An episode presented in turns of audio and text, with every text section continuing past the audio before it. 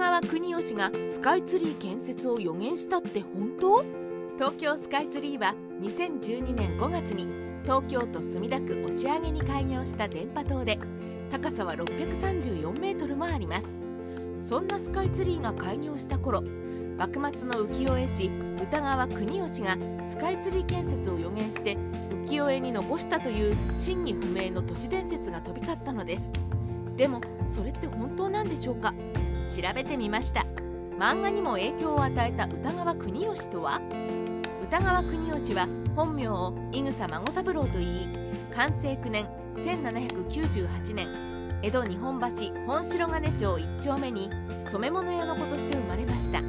幼少期から絵を学んで才能を開花させ12歳の時に描いた正気定見図が初代歌川豊国の目に留まり文化8年に15歳で歌川門下に入門します。しかし家が貧しく学費が払えないことから絵を教えてもらえず兄弟子の歌川国直の家に居候し仕事を手伝いながら役者絵や豪華の挿絵を描いていますが人気があまりなく作品もわずかでした。もともと素行の悪い破天荒な国吉でしたが人気のなさに腐らず発奮勝川俊帝や三代堤東林に支持し葛飾北斎の影響を受けるなどして画力を磨くうちに運が開け死の豊国没後の文政10年1827年頃に発表した大判揃い物通俗水湖伝豪傑108人が評判となり武者絵の国吉と呼ばれ30歳目前で人気絵師になりました。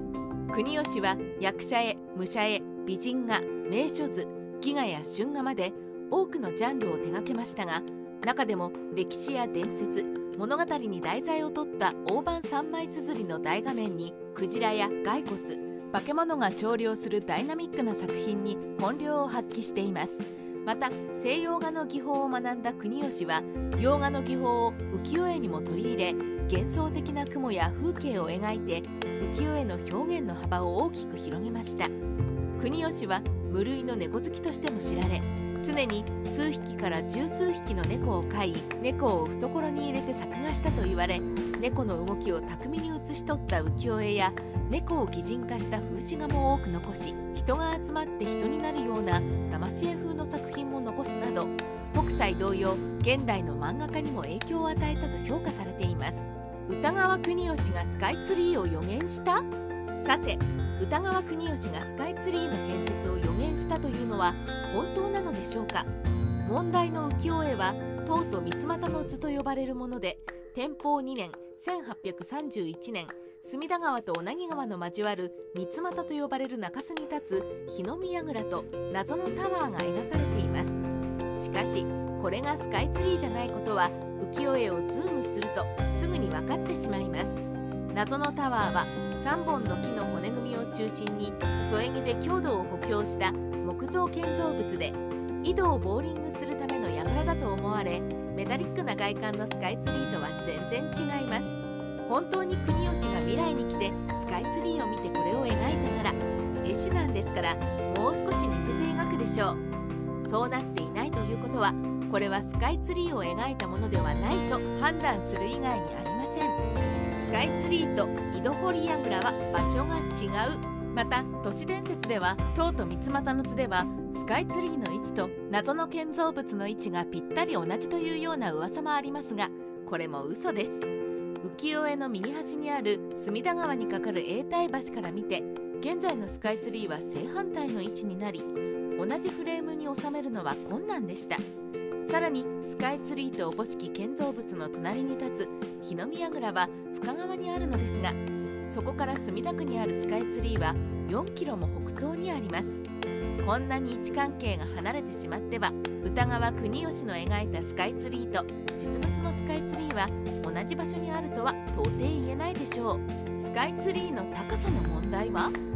しかし歌川国吉の描いた井戸堀櫓については高すぎるという疑問もあります。どう見ても日の宮櫓の倍以上あり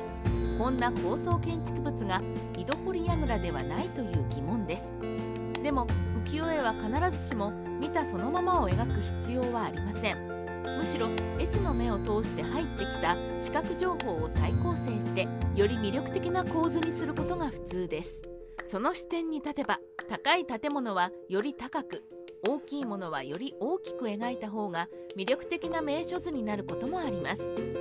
井戸堀櫓については葛飾北斎も富岳36景東都浅草本願寺で本願寺の大屋根を極端に大きく描いて職人を小さく描き屋根の巨大さを強調。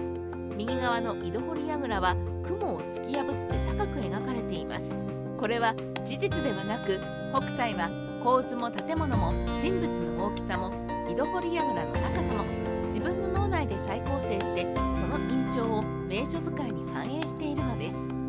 このように印象を重視した浮世絵はクロード・モネのような事物を見たまま描くという西洋画の技法と一線を画した印象派に影響を与えますが国吉も北斎と同じことで唐と三俣の図では隅田川が広がった空間に原寸大の井戸掘り櫓では低すぎて絵が寂しくなるので意図的に櫓を大きく描いて構図を引き締めたのでしょう。都市伝説ライターカワウソの独り言。都市伝説といえば過去の時代の絵画にスマホが描かれているというのがあります。あれは面白い現象でスマホが誕生するまではそんな絵画は1枚も発見されず見ていても手鏡か何かとして片付けられていたのです。東京スカイツリーもスマホと同じことでスカイツリーのフォルムを見た人がたまたま歌川国吉の唐と三俣の図に描かれた井戸掘櫓を見てスカイツリーに似ていると思い込んだのでしょう